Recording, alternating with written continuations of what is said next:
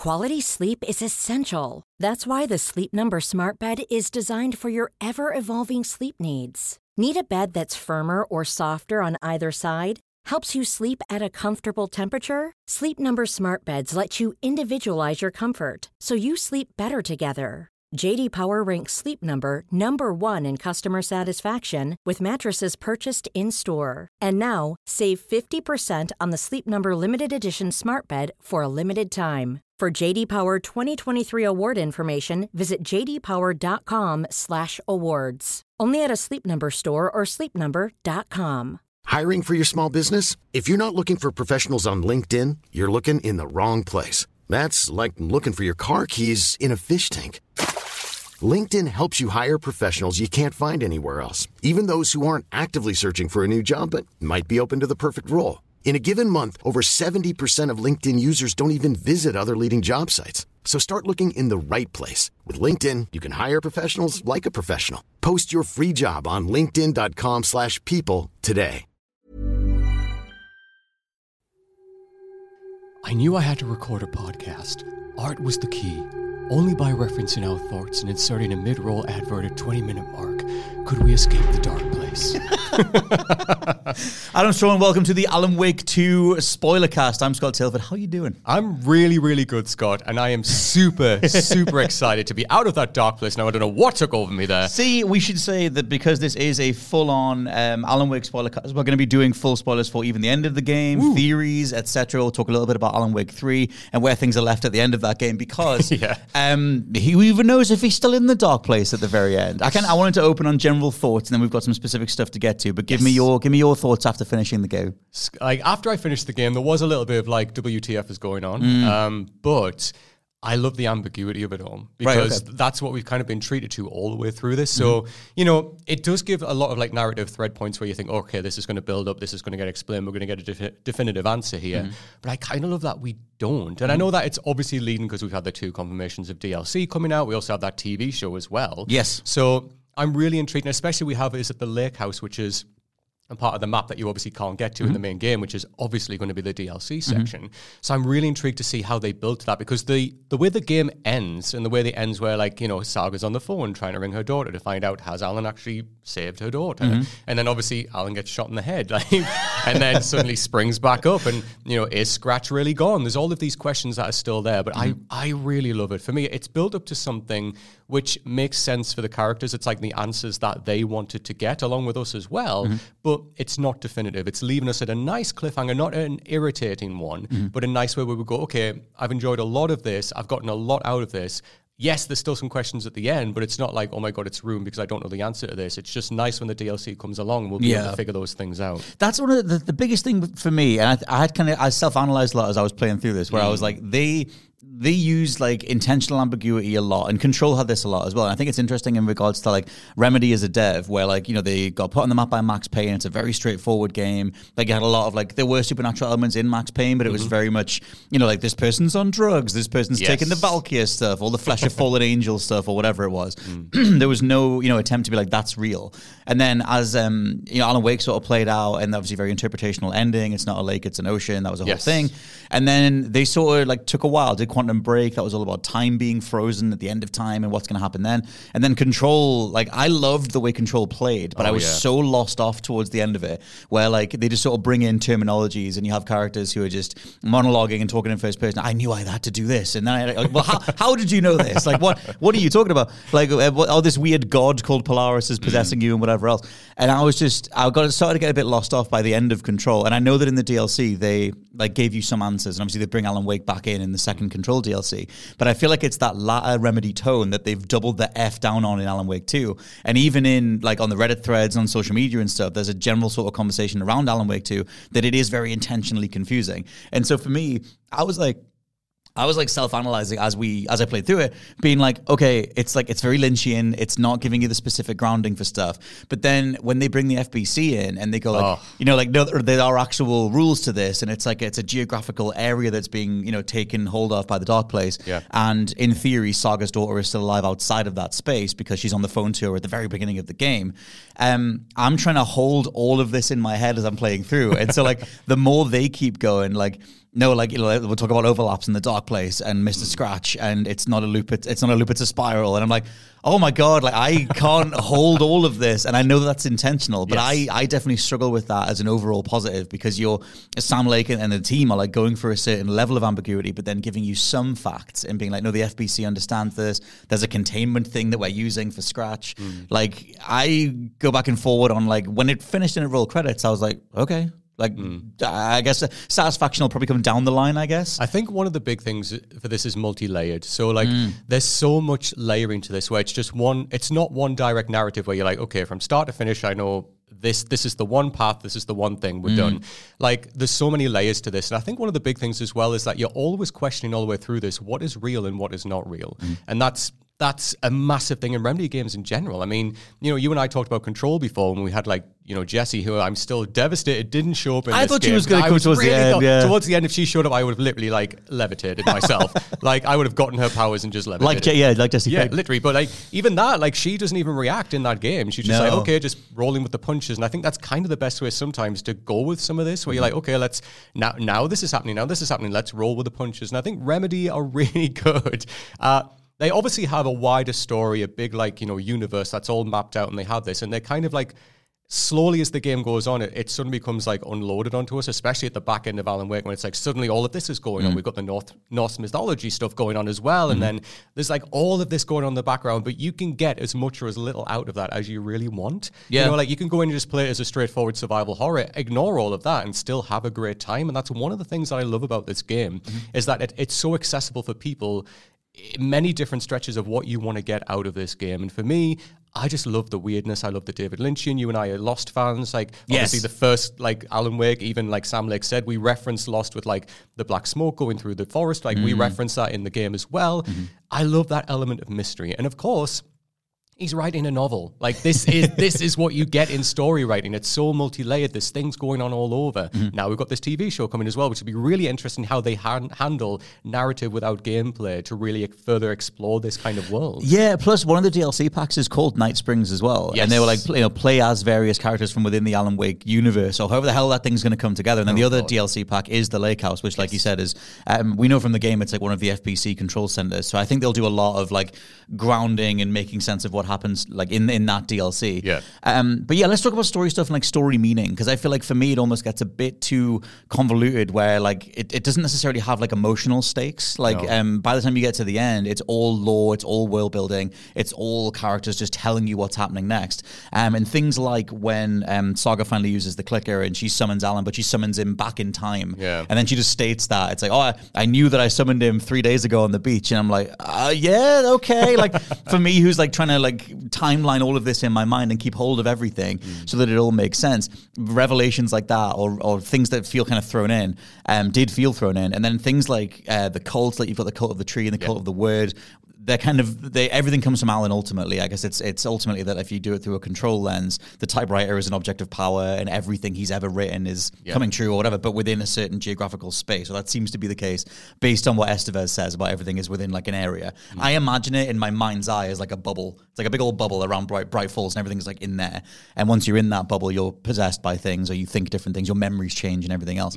Um, but yeah, story meaning wise, I thought that for the vast majority it really worked as the the torment of the writer, the torment of the creator, not knowing if your work is actually good or not, and then like all the insecurities that Alan has manifesting as like the the version of the dark place that he's in. Um, and then like the version of like he has a showmanship side to him because he used to be a big sort of big star Hollywood writer, which is that phenomenal sequence, the dance sequence. Oh my where, like, God. They find the best way to recap Alan Wake One. Um, in it, that's my favorite thing of the year, like by Yeah. far. Like it I was incredible. Scott and I are doing the dances. we're doing this right now. just shaking the hands and going back and forth. But it's like um, stuff like that. I was like that bit when that sequence happened, and I mean that's quite near the beginning, but it's still a, a few hours in. Um, I was like, this is god tier. This is the best thing I've played all year. One of the best things I've ever seen a Yeah. creative put together. And I love the just, justification that it's Alan's psyche. It's the part of him that remembers doing talk shows or whatever it is. And we can talk about Mr. Door in a bit as well. Yeah. Um, but we'll get back to that. But like, yeah, what do you think about like the wider story and the thematics and stuff? Because for me, the, the biggest positives are in those thematics and are in environmental storytelling and like general interpretations of the environment and everything. Um, versus character moments, which like other than Saga putting her mind back together at the end, I don't really feel like we get many actual character moments. Yeah, so there's a few things that I'll say here, and there's kind of like three approaches that I'll really highlight in hmm. this. But what I will say first, going into the kind of, you know, that human emotional side of things, hmm. I never felt gripped to any of that. So, like Saga, I know like the kind of trying to pull out heartstrings a little bit with like, you know, is her daughter still alive or not? What's happened? Like Rose tells her at the beginning, oh, your daughter, your daughter died. Like, hmm. I'm surprised you're back here. And like, because we don't, video games do this quite often, right? Like, like Fallout for me, like Fallout 4 is a big one where it's like, oh, like you've got to care about this child, you've got to care about this. And it's like when it's kind of forced upon you like that, for me, it draws more distance because I feel like I haven't met this character, I don't know mm. them, so therefore I don't know their relationship. She could be a terrible mother for all I know, you know. So like, I don't know what they're like. So mm-hmm. therefore, like when I'm told that I should feel a certain way about somebody, like I'm like, oh, mm, I Like we don't I- even meet Logan. It's just one ex- phone exactly call. that. at So, yeah. so yeah, and like obviously Remedy games for me anyway, like they've never really put that at the forefront of their games. It's been more about like the experience going through things, right? Like Control had literally no emotional kind of depth to No. it at all, to be honest. And uh, obviously, yeah, like other games as well. I didn't play Quantum Break, I will admit.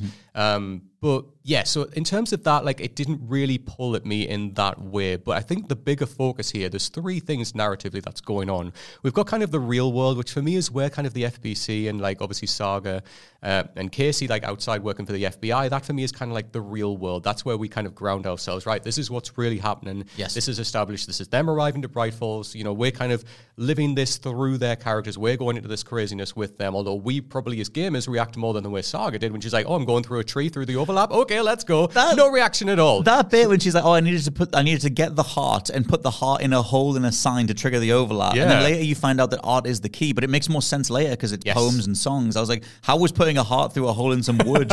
what was that?" Like, and she was just like, "Yep, okay, let's go along with that." I know that she's an FBI agent and seen a lot, but I mean, she's not an FBC agent where there's a lot more crazy stuff going on. So there is that's kind of the real world part of it, and I think that was really well captured. I love the dynamic between Saga and Casey. I think Yeah. Their relationship is really, really well done. Mm-hmm. So we've got that, but then we've also got the other two worlds, which is the world in which Alan is obviously a writer and he's rewriting things all the time. A lot of the core of his gameplay is literally taking the light and changing scenes. Mm-hmm. Now, because of that, it means that the narrative structure is really open because things can change. He can introduce things, but then take it away and go down a different path. Mm-hmm. So it means that that kind of side of the game is forever changing. Mm-hmm. And then on top of that, we then have Alan in the nightmare world. So this is dream logic, right? So when he's like, you know, in the talk show talking to Mr. Door, this is a nightmare. Mm-hmm. So it's nightmare logic. A lot of it doesn't make sense. Whereas, like, he's obviously written this small little part of New York as well, where he's walking around. We see obviously the shadows saying like, "Wake, Yes, wake," and like, obviously we'll get into that as well, which I adore. but so we've got three things narratively going on here, and you can attach yourself to one of them. You can really dive into each of them as much as you want. Mm-hmm. But as long as you kind of go in under the guise and knowing of right, okay, this is a nightmare world. This is designed to not really make sense. It's just designed more to really kind of pull at Alan and just, you know, really push it at his levels of craziness, I mm-hmm. guess, in that point. Narrative structure of Alan, obviously, this kind of leans back into the first game as well, where he is writing the events of what's happening. But in a sense, like Saga says to him, look, she basically says to him, make sure that you write that my daughter is going to be okay. Yeah. So Alan has that power to change the narrative. Mm-hmm. But the real world, as I say, is where we ground ourselves in. Like, and I love that the game after we get the initial start, ar- starts with like Saga and Casey arriving. That's kind of us arriving as well into this madness. Yeah, that, that there's, there are. I love like the the way that they the metatextual side of it, the, Oh, the yeah. commentaries that they're making on the idea of a story rolling out, and then like you said, making that playable. I like the Alan side of things. Like you're finding inspiration. You're kind of you're not necessarily remembering like scenes that you're then plugging in, but you're thinking about the idea of like, oh, what if the cult was in this room? What if the Yeah. Mm-hmm. Grandmaster was in this room?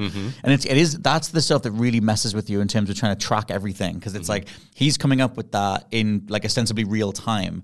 Um, but that's him with the typewriter, and it's you're jumping back and forward. Like his dream space is him sat in that room. Yeah. Um, like you know, like putting things together, and you cut back to like you said, the version of him that's exploring in the dark place, um, and like trying to get out or whatever.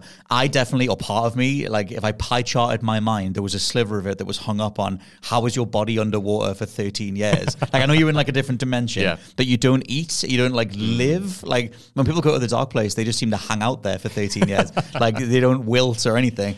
Um, like same towards the end when uh, Tor and Odin go down into the water and they're just they're just fine. We didn't see them again, but like they're just fine going back in. And I kind of thought that was a comment on how like the aging artist or the aging creator becomes more aware of the stuff they've made and they can compartmentalize it in a way, and they're not living for their output in a way that younger artists are, where they get consumed by it. Like um, Tor and Odin in the game um, massively um, you know- Icons. Yeah, yeah, but like like in terms of the songs, like the Poets of the Fall stuff, like one of my favorite bands. I love that they're getting more um, exposure.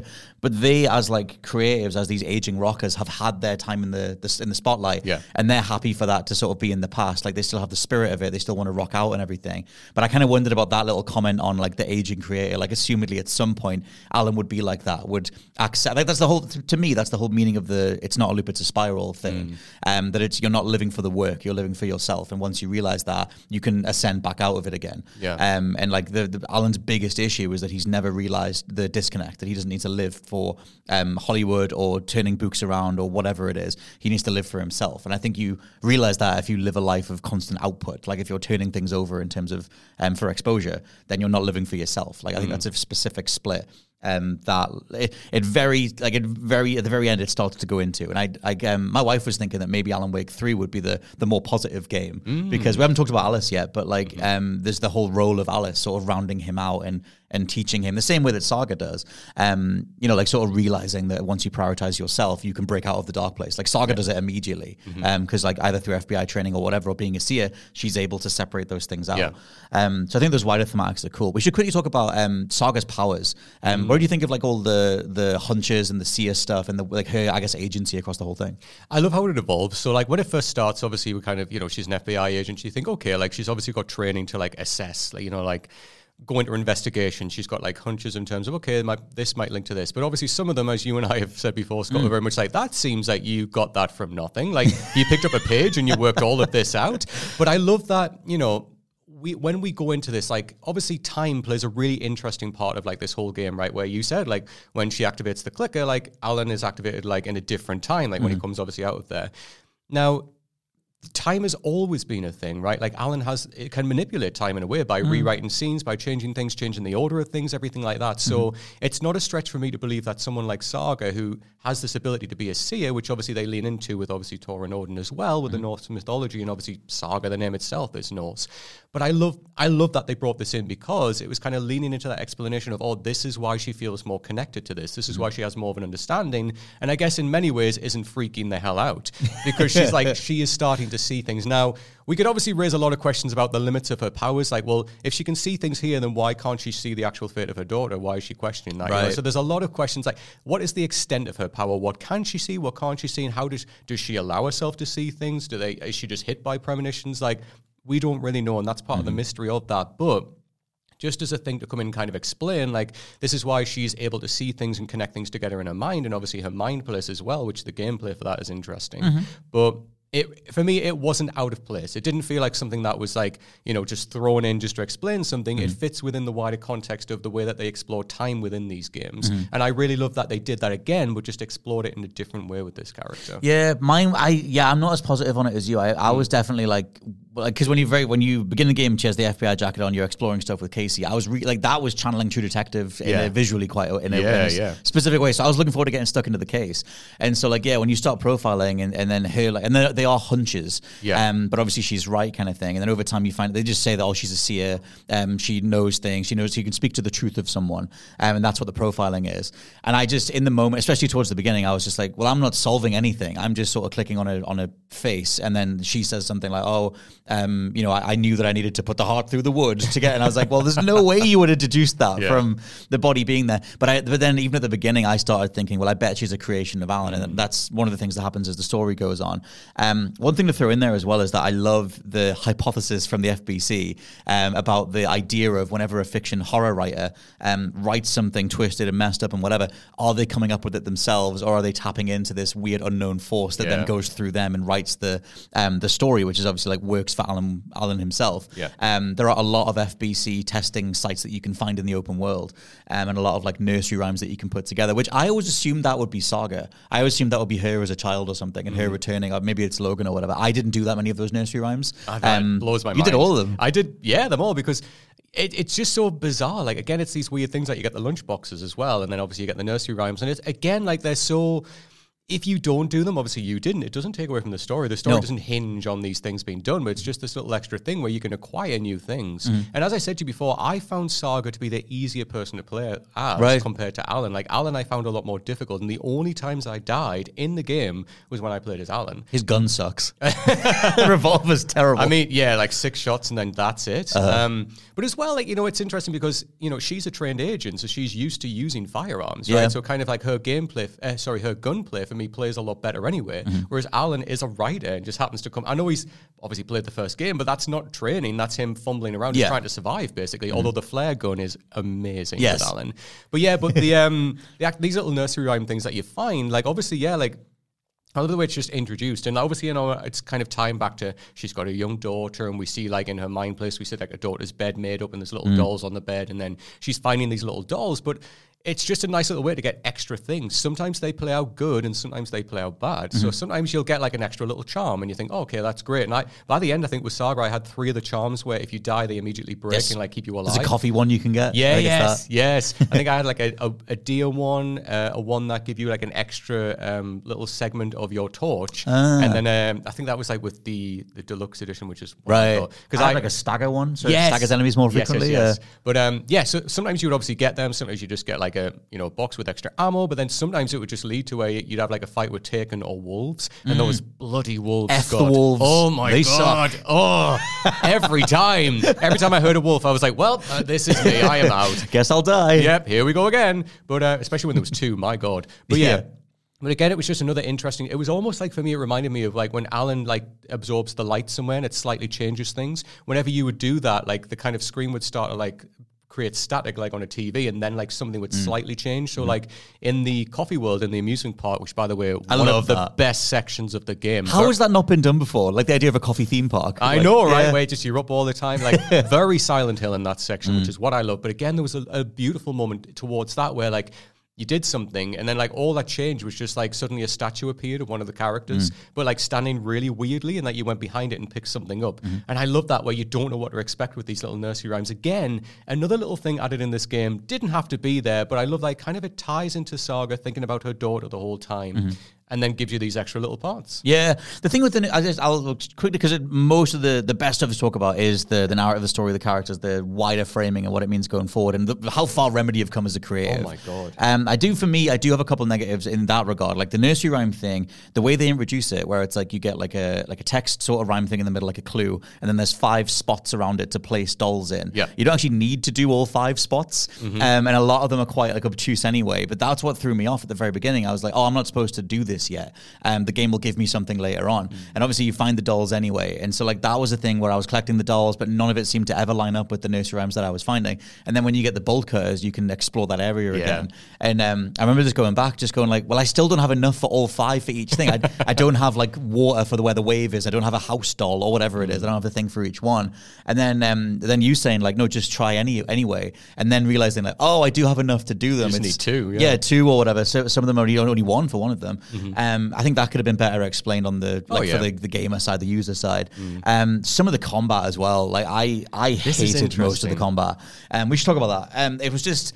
To me, it's it's too like obtrusive for its own good. Like especially because of the amount of uh, damage the enemies do. Um, the camera I think is way too tight on your shoulder when you're getting hit. The dodge is not reliable at all. Um, it, de- it depends on the window when you hit it, but sometimes depending on the swing that they're doing, they'll just catch you anyway. Um, like the hit, you don't have an invulnerability hitbox when they when you hit dodge. You need to actually dodge out the specific way of the swing, Yeah. which is can be a good tactile thing. But when you're fighting in pitch black and the edge of the frame is red and the enemies are really blurry and they're zipping around you anyway, there were parts where I thought it just fell the f apart, like completely apart, and I was like, "This is absolute s." To, to keep it very safe on the on the podcast side, but I was like, I hated some of that stuff.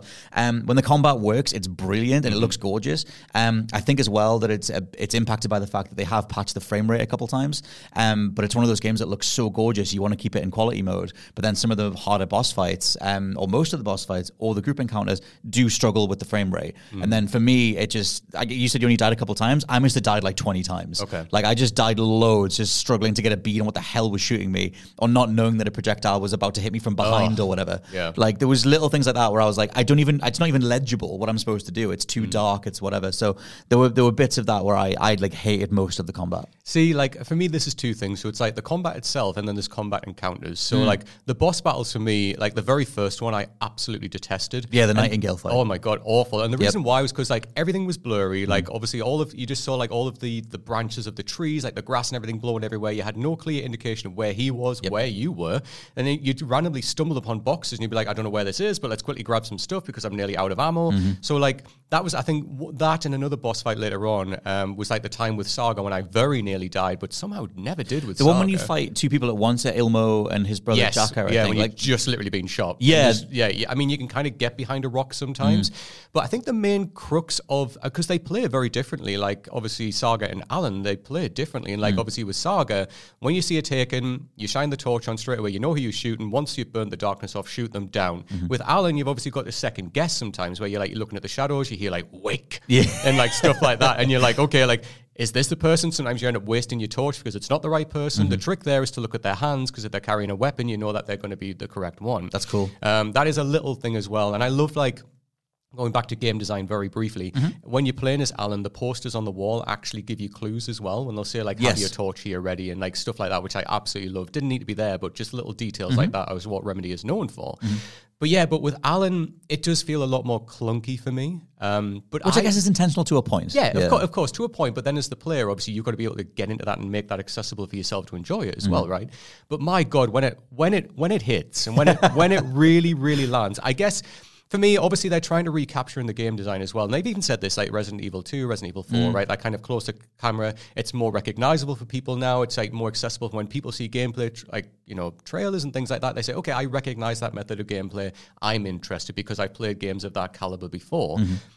But Alan Wake 1, the camera angle for that me worked a lot better, where it was a lot more pulled back. It Yeah. was still third person. And because there was so many enemies surrounding you, you could, you could see them a lot better. You could actually land properly, like a flare shot and such like mm-hmm. that. But it obviously does the Horizon Zero Dawn thing as well, where some of the enemies have like a red glowing part on them and like you know if you hit that. But my God, when you hit that with a shotgun or with a rifle, you just feel the Yeah. impact. I love how crunchy the shooting feels, like how the guns actually feel. Mm-hmm. But one thing I do like is how quick and how tense it is. Is like you run out of ammo of like your handgun, you're like, right, quickly change to another weapon, popping off shots there. Right, I know this is going to take longer to reload. Change to another weapon, Mm-hmm. quickly doing that. Oh my god, I need to reload everything now. Pop off a flare, put that on the ground. Nothing can attack me. Right, and let me choose a weapon, reload it back. Right, let's go. Mm-hmm. And when you get into the rhythm of that and you understand that.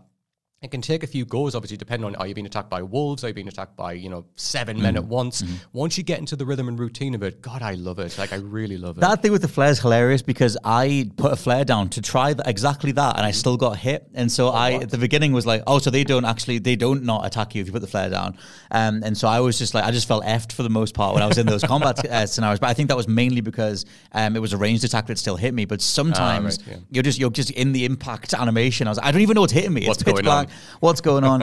um, and that stuff got really, really annoying. But like, yeah, like you said, when it works and you're able to chuck a flare down, you use a flashbang or you fire a flare gun into the middle of a group or Oh, whatever, yes. and the bodies all go flying away. That was some of the coolest stuff about the original as well, especially with the slow mo in the original. Mm. Oh, yeah. and like the slow mo dodges and stuff. Um, it has its moments, and I think like yeah, when it works, it's great. But for me, when it falls apart, which it, I, I can't deny that almost every fight I had, I hated. Oh, man. Um, I just something went wrong. I hit with something I couldn't see. It was just bl- a blurry mess. Mm. Um, but like you said, the satisfaction is there when you do connect with something. Oh, yeah. Um, it doesn't get in the way too much, but it was just that thing where I was like, I kind of wish you guys didn't attempt boss fights because Mm. the Nightingale one, like you said, kind of sucks, and the Ilmo one I didn't really enjoy. I had a stupid bug um, against um, Weaver as well. Is it Kathleen Weaver? I forget her full name, but the the ghost woman, the old. oh, woman. yes, it's the granny. Yeah. And uh, the yeah, the old granny fight, and uh, fighting her, um, she just glitched out where she was just floating above the water and wouldn't do anything.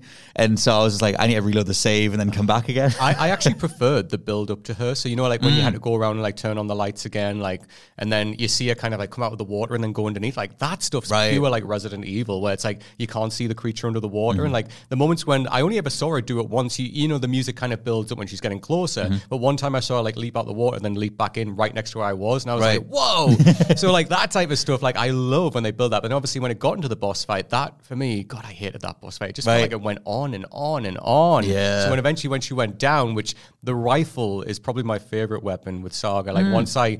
I wouldn't have that if you hadn't told me about it. Yeah, exactly. You nearly missed it, I but then I, I I nearly missed the pump action shotgun Right. because you told me about that, which is wild to think to go into that last big. We have to probably talk about that last big fight as well. Like obviously the big like when the music show happens. Mm-hmm. Oh, right, you're dude, down yeah, by the yeah, water. yeah. That for me, because obviously that happens in the first game, right? And like Yes. I love that it's a direct callback to the first game. Mm-hmm. And it was tough, right? It was hard, but it's like multi-layered again, where you then got Scratch appears later on. You have to try and like turn the lights and trap them inside. And obviously you do like a Oh, that turning light turning thing. Oh my god. Oh, honestly, like turn around, like it just goes on forever.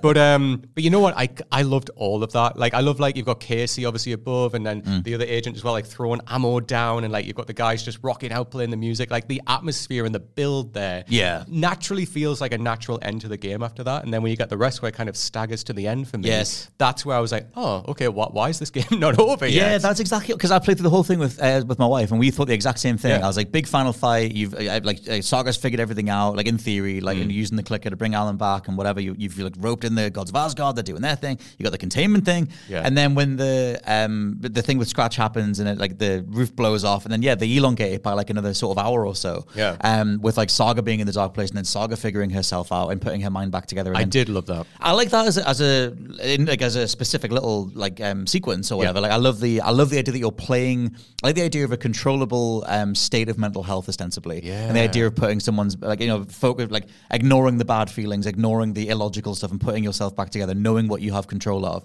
Um, you know, like as someone who knows someone who went through a lot of mental health struggles, um, or multiple people, there's a lot of that that is extremely important. And I think that actually might end up helping someone in general, um, which is obviously like a transcendent quality of that sequence. But it's Yeah. it's phenomenally done. Ryan Reynolds here from Mint Mobile. With the price of just about everything going up during inflation, we thought we'd bring our prices down. So to help us, we brought in a reverse auctioneer, which is apparently a thing. Mint Mobile unlimited premium wireless. Ready to get 30, 30, bit to get 30, bit to get 20, 20, 20, bit to get 20, 20, bit to get 15, 15, 15, 15 just 15 bucks a month. So, Give it a try at mintmobile.com slash switch. $45 upfront for three months plus taxes and fees. Promo rate for new customers for limited time. Unlimited more than 40 gigabytes per month. Slows. Full terms at mintmobile.com. One size fits all seems like a good idea for clothes until you try them on. Same goes for healthcare. That's why United Healthcare offers flexible, budget friendly coverage for medical, vision, dental, and more. Learn more at uh1.com. Before we go any further, I want to talk to you about today's sponsor, Masterclass. With the amount of time we spend discussing and analyzing video games on this channel, it's always good to understand exactly how these experiences are put together. And fortunately for me, I can do just that with Masterclass. With Masterclass's streaming service, you can learn from the best to become your best, studying and growing with over 200 plus of the world's leading instructors. For me, I've been having a blast using a class on video game design by The Sims creator Will Wright to find out exactly how game mechanics are designed around player psychology, as well as learning how important playtesting is to shipping the titles that you and I both love. But it hasn't stopped there, as I've also been brushing up on my practical filmmaking skills directly from my favourite movie director Martin Scorsese, as well as trying to get back in the cooking game with Roy Choi's amazing course on intuitive cooking. Seriously, my kitchen is a mess, but my belly has never been more grateful. For just $10 a month, an annual membership with Masterclass gets you unlimited access to courses on your phone, computer, smart TV, or even via audio only modes. Even better, every new membership comes with a 30 day money back guarantee, and 88% of members feel that the service has made a positive impact on their lives. And to put the cherry on top of that cake, right now, What Culture Gaming listeners get an additional 15% off any annual membership at masterclass.com forward slash gaming. That's 15% off at masterclass.com slash gaming. What's that? You want it one more time? Well, that's the URL masterclass.com forward slash gaming. Right, now I'm going to watch Tony Hawk try to teach me how to ollie properly. I'll see you all soon. Um, and so I love all that stuff, but like you said, pacing wise, it's like the story wraps. You've had the, th- Yeah. the third act finale is done, and then we're in the epilogue, we're in the end game bit, um, which is fine. But like that very last bit, I wonder development wise if that was what they tagged on when they knew they were going to do Control Two and Alan Wake Three, Right. Um, because it is the stuff that directly leads into the next game, um, and then you get the the tease of you know it's not a loop, it's a spiral and whatever.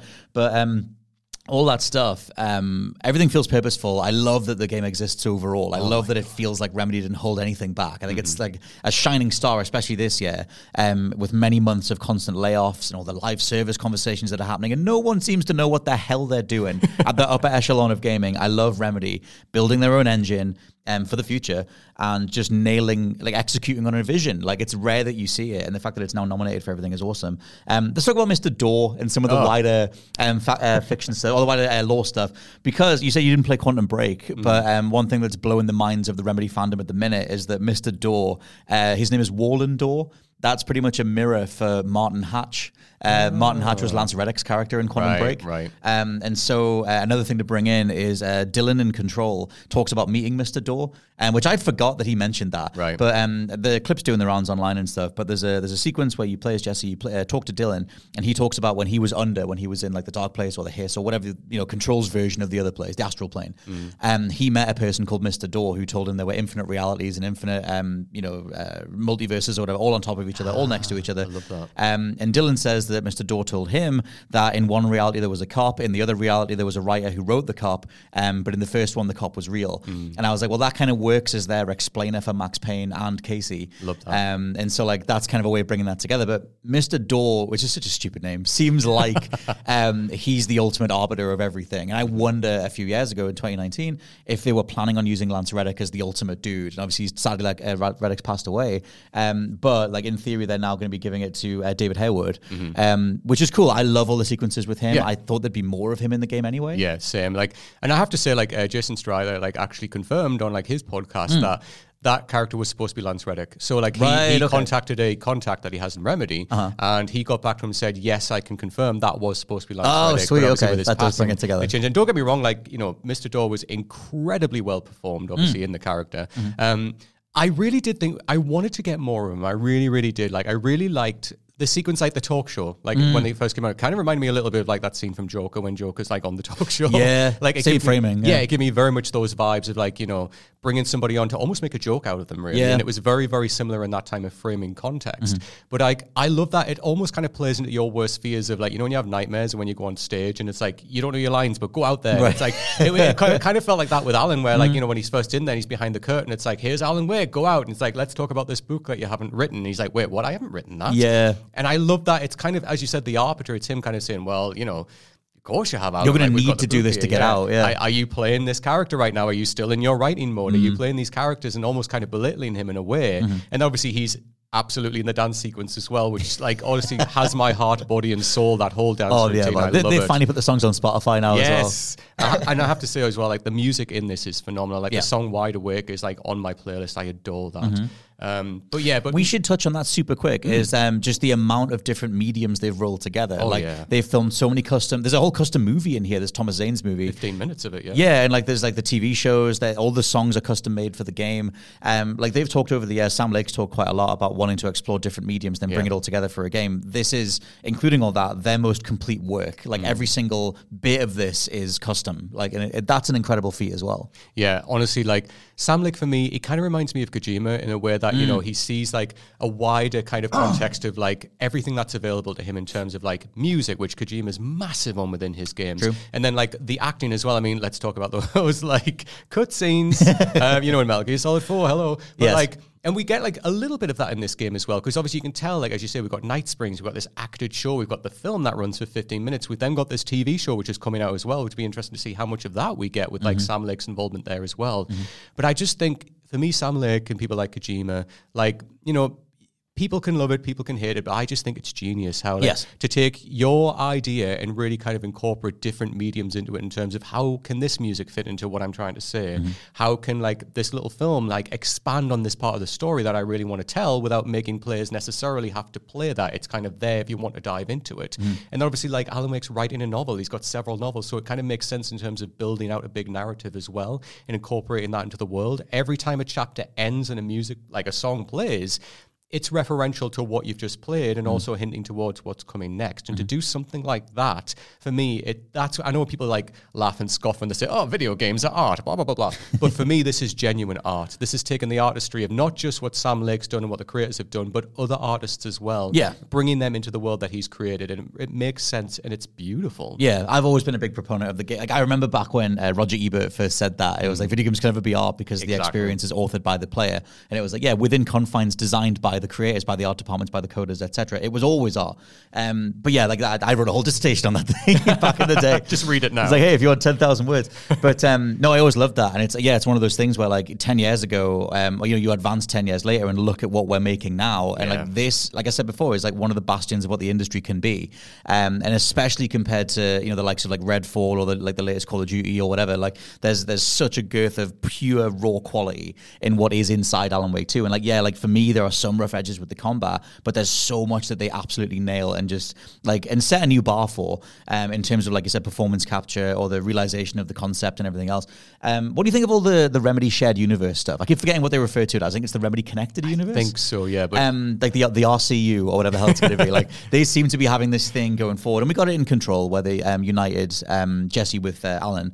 But going forward, it seems like it, you know Sam Lake has said he's very excited about it. There was an Yeah. interview with the BAFTAs where he said this is what we're doing going forward, and they're working on Control Two. They recently did a, um, a financial statement thing where they confirmed Control Two, um, and so it seems like going forward that's the thing that they're doing. Lots of overlappy stuff. Um, pardon the pun with um, character overlaps. Do you want that, or do you want more isolated stories? What do you think? I absolutely love it and I'm all in.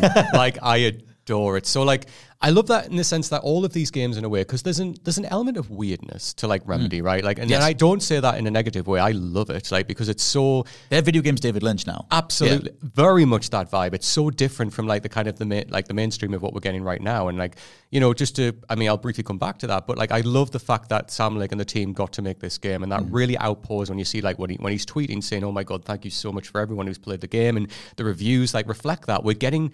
The reason that Alan Wake exists is obviously there's been so much outcry for it for so 13 years, for God's sake. Hmm. But as well, like the fact that it exists and the way that it does, they were allowed to just go off and just make their own thing for me. Genuinely, like hats off to them as mm-hmm. well as a company to be, to be able to do that. Genuinely, like my heart goes out to them. I'm over the, I'm over the moon for them. Mm-hmm. But the connected universe, I adore. And I know, like, you know, we're in this world now of like media where we get like the MCU where everything's connected, blah, blah, blah, blah. But what I like about this is like, this playground that they've created for themselves and like when they are bringing new things in it weaves in perfectly. Whereas you know you know for stuff like the MCU it kind of feels like we're doing this film then we have to kind of try and loosely tie it into this thing somehow and it always kind of feels really jarring. But because like Sam and obviously the team have really got the Sam call him by first name basis Big me, Sam. me and Big Sam um, they've obviously got this playground that they've really woven really thought about and like everything makes sense within that playground right? So like when I was playing Control and I found that little kind of article that was talking about when like Jesse and her brother found the projector and ended up like being projected into Bright Falls. Mm. And then like were there and like obviously they heard that song and then when they came back and she talked to a therapist and she was like, That song doesn't exist. What are you talking about? And it was because it was from the world of Alan Wake. Mm-hmm. It's little moments like this, little seeds that are being sown, which then build into bigger things. Mm. So like the moment that oh my god, the moment in Alan Wake 2 when like, you know, like you're Alan I mean, I love that section. Love that section when mm. like Alan's sitting at the table with Casey, suddenly gunfire happens and like it's very cinematic, right? Your Casey runs out, like you've obviously wake up, there's bodies everywhere. You then run after Casey, you find the double barrel shotgun for like 10 seconds, and then you obviously you see him in the distance, you collapse. Saga runs in, he's about to get stabbed. She runs the member, like she sorry shoots the member of the cult of the tree, mm-hmm. and then obviously the FBC then land the helicopter and like right, we're taking over here. Yes. like that for me just feels like. It's so earned. Yeah. Like because you've played all of Control before that, and even if you haven't, like even if mm. you go in, you know kind of okay, the FBC they're a big thing because mm. they're littered through this game so much. Mm-hmm. But I just love it. Like I love that it doesn't feel jarring. It weaves into the narrative. You play Control, you get a better understanding of that. Obviously, I haven't played Quantum Break, but going into this, apparently, so I hear. And then the rights issue for that is apparently a weird thing as well Yes. going forward, which is why they couldn't directly kind of make full reference to that. But even that little tie-in that you said there, that's so cool. Yeah. Because like if it honors like if you've played that game, then they're kind of winking at you to say, "Hey, remember this? Well, mm-hmm. hello, like we're referencing this." But even if you haven't, like it, me, obviously I haven't missed out on that, but it's just it works for me on such a granular level, and everything that's woven into place, it just weaves together perfectly. It's mm-hmm. not jarring. They're not doing it for the sake of it. They've really worked on this whole thing to pull it together. Mm-hmm. I'm fully in, man. I, I love like because there's bits and pieces like I, I'm curious to see how it goes. Like I definitely have superhero fatigue. I massively have multiverse fatigue. Yeah, yeah. Um, but at the same time, like as a narrative device, it depends what you do with it. Like there's such a girth and quality or purpose between using a multiverse idea in Doctor Strange in the Multiverse of Madness when nothing they don't do anything with that that, that idea of of it um, versus everything everywhere all at once, which is all about the idea of you know if you could talk to the other versions of yourself that took different paths, what could you then learn from that, um, and the different pitfalls that come from that. I think there is merit in a multiversal um, framing device, narrative framing device, or storytelling device, but so few people do it well, and I think because of the Disneyfication of that term, it's super easy to just use multiverse as like, oh, that character died, there's another one over here. It's the same person, they step back in, whatever. Even Mortal Kombat's done it um, with some of the characters in there, and so it depends how they do it going forward and how how true all that Mr. Door, Warlin Door Martin Hatch stuff is anyway. I guess Dylan's talking about it in Control. Yeah. But it is interesting um, using con- using the FBC as like this universe is Men in Black, and they sort of just drop in, they Yeah. take care of scenarios. They I love when Estevez is saying, um, you know, we have all this equipment built for this stuff. I thought she was going to give you like a laser gun, like a like a light laser gun, and yeah, at the end you'd just be blasting taken with it, um, which you kind of are with like some of the big spotlights. But Mm. um, I love I love the idea of this like super secret agency that know this stuff, Yeah. and then then they also get it in over their head as the story kind of goes on. But I think there's so much more they can do there. And like you said, when they literally air, when they drop in Mm. in that specific scene, that was probably the the height of the whole. Other than the dance sequence, the height of the game for me because Oh, I was yeah. like, oh, this is we're on now. Yeah, yeah, yeah. Um, and I just want to play as Alan, and I want to do that stuff. Um, and I guess to, you know to wrap it back around to the stuff that I wanted more of, it, it would have been more of that. I wanted more of the conversations between Agent Estevez or other FBC people and Wake. I want like I want to know what they're asking him. I want to know what he's talking about because by the time you get there as Saga or even as um, Alan's side of it, it's already gone to hell anyway. Yeah, that was that was a big thing for me. Like when when Alan was obviously like airlifted away to like they took him away, and then you obviously played a saga at that point. I really thought, oh, when we take back over as Alan, are we going to be in the FBC headquarters? like when he's that's what I thought it would be, Yeah, yeah. and I was like, oh my god! Like if Jesse Faden comes in and sits down at the table and interviews him, I will literally collapse. And like Casper Darling and everything. Like there's, Yes. there's one bit when you're in the Ocean View Hotel as Alan where you see a, a TV flicker to life and Casper Darling's looking through the lens. And I was like, oh, so over the last 13 years, he's also been trying to reach Wake. Yeah. Um, but they don't do much with that. Mhm. But then again, you know, we've got the DLC coming out as well, so who knows? Like they might lean more into that. Definitely What- a tease for it. What's happening at the lake house? Like, is, Je- is Jesse chilling there on holiday? Like, if, if it hasn't become aware yet, I really want to see With a Jesse. Parasol and a cup of coffee. Can you imagine that's just like, oh, hey, what are you guys doing here? Like, a little umbrella behind her ear. I would But, take that. Oh, I would absolutely be fully in. But yeah, like, yeah, that was that for me was one of the absolute high points of the game. God, I love that. The whole build up to it as well. Like Mm. when you kind of play as Alan plays, Je- and I will admit, like.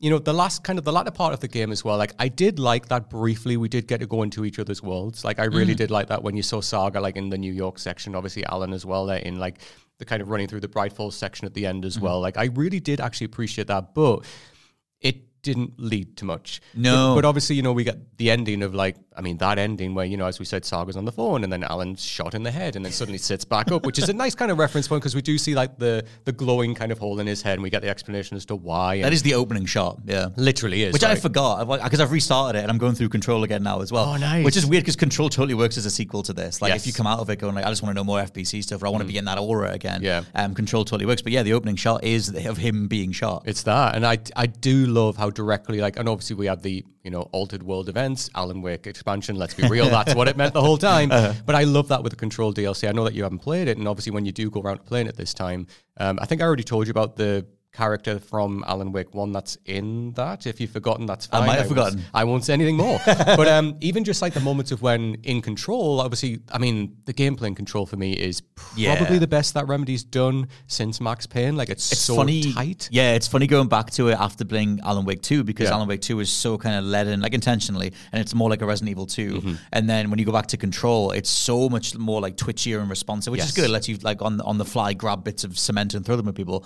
but it is way snappier snappier than Alan Wake 2. when you play that DLC as well, obviously, because the darkness comes in like pretty much immediately. And when mm. you're picking up li- literally lights with Jesse and shining it on the darkness to burn it away, it's like taking everything that you love like about Alan Wake, but just mm. doing it in a controlled way. Mm-hmm. And especially as that game goes on, man, the way they introduce light and darkness in that con- like in that DLC, and then the way the DLC ends directly references Alan Wake 2 in such Right. a cool way. Yeah. So yeah, to go back and play Control probably give you like a full like a better understanding of the FBC as well, like going into Alan Wake 2 and what their deal is and God where Jesse is. I kind of I love that they're both companion pieces. Like it's like like I said, there's an overall feeling of authorship and confidence from Remedy that they've never.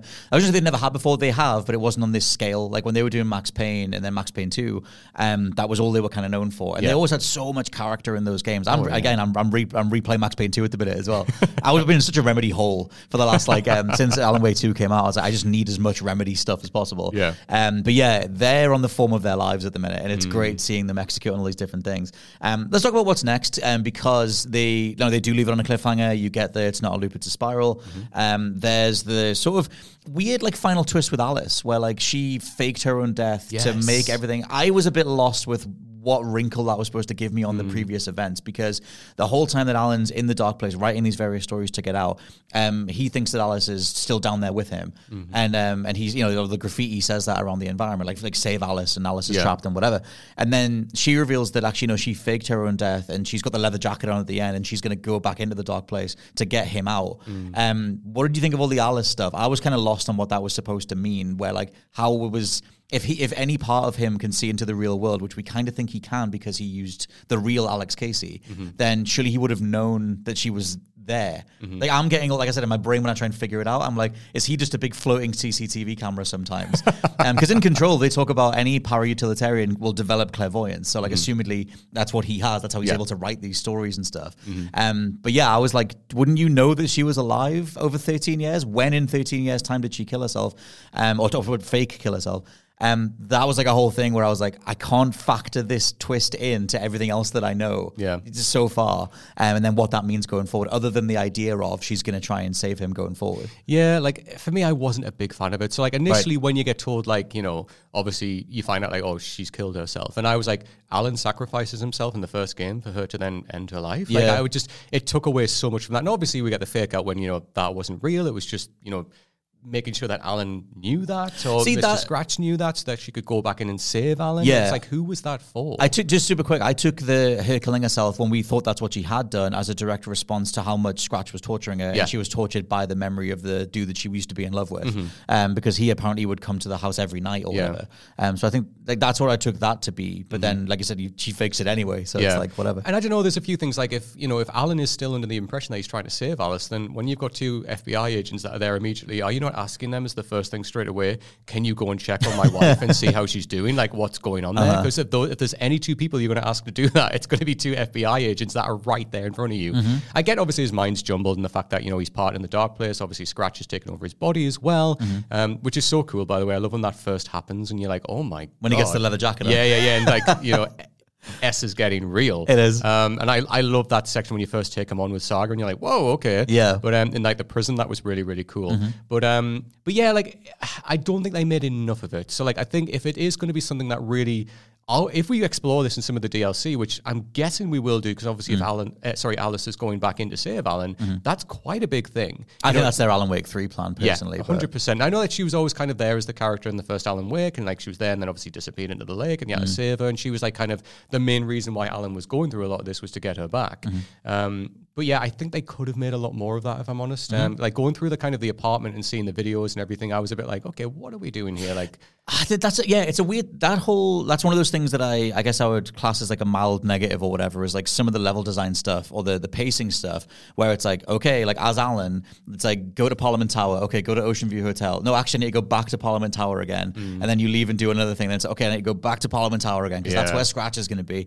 And it was just like this is kind of just going on, and like that um, paired with like some of the ways that they gate you from getting forward, where it's like go find the key. Oh, actually, the, the power's out. Go get a fuse. and like yeah, you can say it's survival horror 101, but it's 90s survival horror 101, and we've kind of got past that.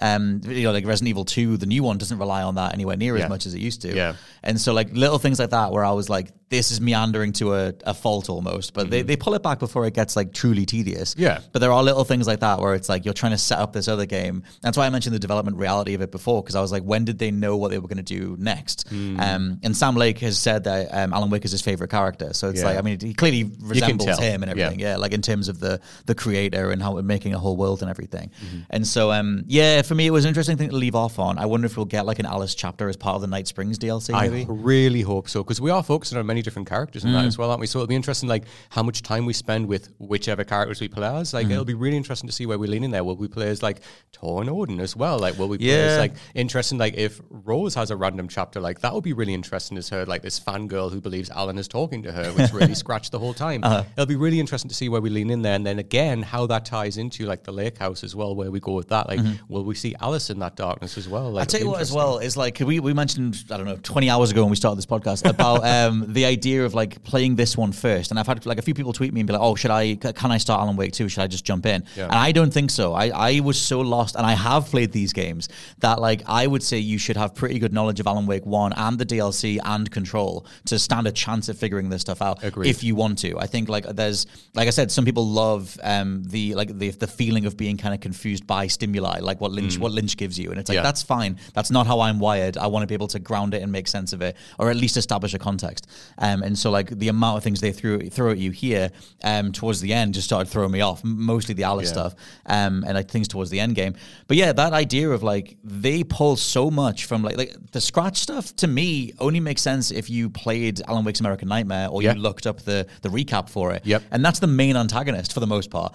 Um, and it's a bit like if someone was brand new and all you had to go off was Alan Wake 2's descriptions of Scratch, I don't even think you would get what the hell it is. No. Or he is. No. Um, so I think I kind of think that it's weird because that makes it a perfect sequel. It's a fundamentally a sequel. You need the original one to, to go there. And I do like when uh, works of art do that. Mm-hmm. Yeah. Um, or games do that. Um, but what do you think of that stuff? Like, I guess the the way that Scratch is kind of handled in terms of like an antagonist or whatever. You know what? I I I like that he came in when he came in, Mm. and he wasn't like there from day like day dot. Like Right. I love that they built up to that. So of course, like you know, if you have played Alan Wake's American Nightmare, you kind of know that he's going to make an appearance, Mm. right? And the kind of I guess there'll be like little references littered through the game as well until obviously you get his big reveal as well.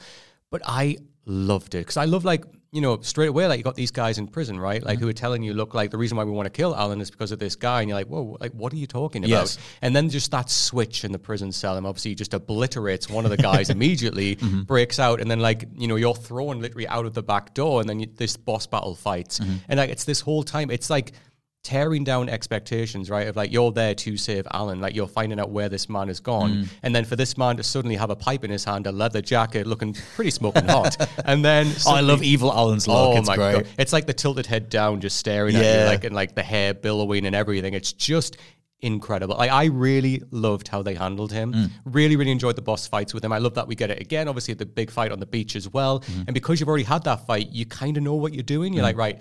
Re- you know, retreading similar territory here. The only difference is again turning those lights at the speed of like you know nothing, Uh-huh. and then getting him in the cage. But I really, really liked it. I thought Okay. it was really, really well handled. Yeah, for me, it was. I wanted just a bit more on what he was. Yes. like uh, I never played American Nightmare, so it was just one of those Okay. things where I ended up the loads of stuff at the beginning of Alan Wake Two. I was like, I need to refresh my mind on what because I played Alan Wake One in Control Yeah. and like read quite a lot of the things that you could find around the environment in Control, but I was still like, I felt like it was playing in a certain with a certain level of assumed knowledge that I clearly just didn't have on tap. So I was like, I Yeah. Mm. need to go watch some recaps and stuff. And then it was like after doing American Nightmare and watching all of Alan Wake One and Control stuff, and then all the stuff with Thomas Zane, um, all of that stuff was like I feel like that's fundamental to even like to get Alan Wake Two, at least in a satisfying way for me. Um, where like you know you have characters referring to Alan in the, in this one as Tom. Mm-hmm. Uh, Ahti keeps calling him Tom, and it's like if you know enough about the lore, that's because of Thomas Zane from Yeah. like decades ago Mm-hmm. and whatever. But I think it's super easy to just be like, what? Like who's that? What's going on? It's kind of like what I said earlier on, where like you can get as much or as little out of this game as you want, Mm. and like none of it feels like I kind of like mentioned the MCU like earlier, but Mm-hmm. it's like similar where like you know you might go in to see a new film, and it's like oh if you haven't watched the TV show, then you don't know about this character. But it's not like that for me because like that's just like a character moment with, which kind of is a bit jarring. Right. Whereas when this, it's like more context based. So like you'll understand more of the context and more like thematically of what this character actually means if you mm-hmm. go back and play it. Plus, we're talking about solid gameplay experiences. Like, we're Yeah. not telling you to go back and watch a terrible show to get to know a character. it's like go back and play this awesome game to mm-hmm. further understand the mean, like how much this character means. But again, like someone like Scratch, you know, like if you go into Alan Wake 2, you haven't played a single other Remedy game, he's a pretty cool boss. You He's, know, he's cool. Like yeah, Yeah. he's, he looks awesome, and the fights Yeah. look really cool. I mean, that's the thing I, I like, and I guess that'll be something that just you know each person can decide what, how much they agree with it. Is like, do you want your sequels to be a fundamental continuation of what went before, or do you want them to be an, an, an onboarding point? Yeah. And it's like in gaming, there's been so many examples where um, that was handled wrongly. Like I remember Yes. EA saying that Mass Effect Three was the perfect place to start, and it was like, no, it isn't. It's number three. Um, and I never like I'm not someone who will watch number two of a series if I haven't seen one. Yeah. And um, to me, that's my at least my view on what a sequel is, literally in terms of like what it what purpose it serves. Mm-hmm. Yeah. Um. But yeah, so it's one of those things where, in this regard, like it is a fundamental continuation of at least Alan Wake One, Mm-hmm. um, comprising the DLC. Like it's not that American Nightmare stuff isn't optional. Yeah. But I like that from Remedy's point of view of saying like, no, all of this stuff matters. Like Yeah. we're only doubling down on the fact that we did all this for a reason, Mm-hmm. um, because it took them so long to get the rights back for Alan Wake anyway, like eight years or nine years. Yeah, Jesus. Um, so it's like it is. I think I, I- overall, as we like wind down for now, we know to talk about it later. Um, I do think Alan Wake Two is like maybe the single greatest achievement of the year, right next to Baldur's Gate Three. Um, just in terms of what it means for the studio, um, and just how far they've come. Like going back through Max Payne Two and finding the cleaner who's singing "Late Goodbye" by Poets of the Fall, Yes. um, which is the thing that made them one of my favorite bands. And then jumping 20 years forward and being like, okay, now they're doing this big song and dance number, and they actually play like pretty much main characters in the lore. Yeah. Um, but Poets of the Fall themselves are also in the game, um, which is crazy. They're on the radio. You can listen to Poet Yeah. songs as well as Old Gods of Asgard songs. Um, all of that combined with the musical stuff, the movie stuff, and everything else, it's a hell of a achievement. Like it's just, you were saying before about it, you're just so happy for them and same. Yeah. Like I think you mentioned Kojima before. Sam Lake is the guy. Yeah. Like Kojima was the guy for a while, um, but I think it's it's Sam Lake and its Remedy overall. Like no one is executing on a vision anywhere close to what they've pulled off with this. It's such a labor of love. And I think, honestly, I think it's so respectful as well to the fan base in terms Yeah. of like, you know, obviously they fought to get the rights back to Alan Wake because, you know, remember like it was in the news like a couple of years back when they were like, oh, we had this artwork, we had these ideas for Alan Wake 2, we couldn't pull them off because now we're in this obviously legal battle where we can't get the rights back. And then when they got them back, it's so respectful and so wonderful what they've done. Like it's really honestly like walking back into Bright Falls for the first time. Like honestly, I was giddy. Yeah. Like just as a fan of like everything that Sam Lake like puts his hands to.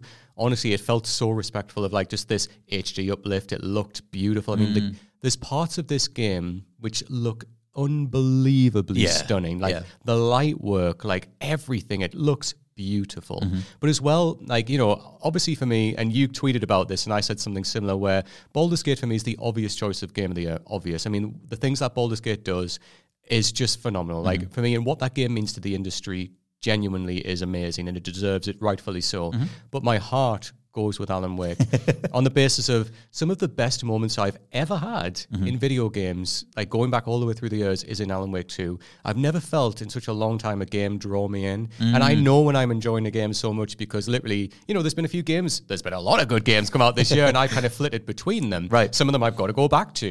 But this game, from start to finish, I was like, I cannot wait to get back into this world. Because Yeah. it just absorbed me in, like in the way that Alan's absorbed in, like the way Saga gets absorbed in.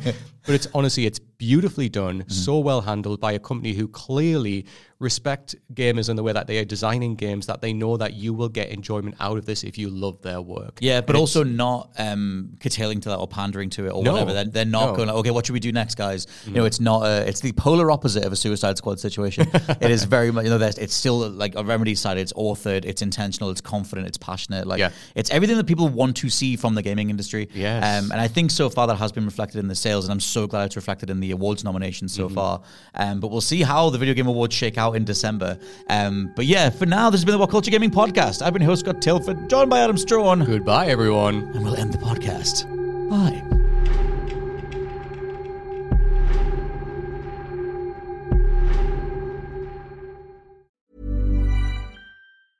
Small details are big surfaces. Tight corners are odd shapes. Flat, rounded, textured, or tall. Whatever your next project, there's a spray paint pattern that's just right. Because Rust new Custom Spray 5 in 1 gives you control with five different spray patterns. So you can tackle nooks, crannies, edges, and curves without worrying about drips, runs, uneven coverage, or anything else. Custom Spray 5 and 1. Only from Rust Hi, I'm Daniel, founder of Pretty Litter. Cats and cat owners deserve better than any old fashioned litter. That's why I teamed up with scientists and veterinarians to create Pretty Litter. Its innovative crystal formula has superior odor control and weighs up to 80% less than clay litter. Pretty Litter even monitors health by changing colors to help detect early signs of potential illness. It's the world's smartest kitty litter. Go to prettylitter.com and use code ACAST for 20% off your first order and a free cat toy. Terms and conditions apply. See site for details. Even when we're on a budget, we still deserve nice things. Quince is a place to scoop up stunning high end goods for 50 to 80% less than similar brands. They have buttery soft cashmere sweaters starting at $50, luxurious Italian leather bags, and so much more. Plus, Quince only works with factories that use safe, ethical, and responsible manufacturing. Get the high-end goods you'll love without the high price tag with Quince. Go to quince.com/style for free shipping and 365-day returns.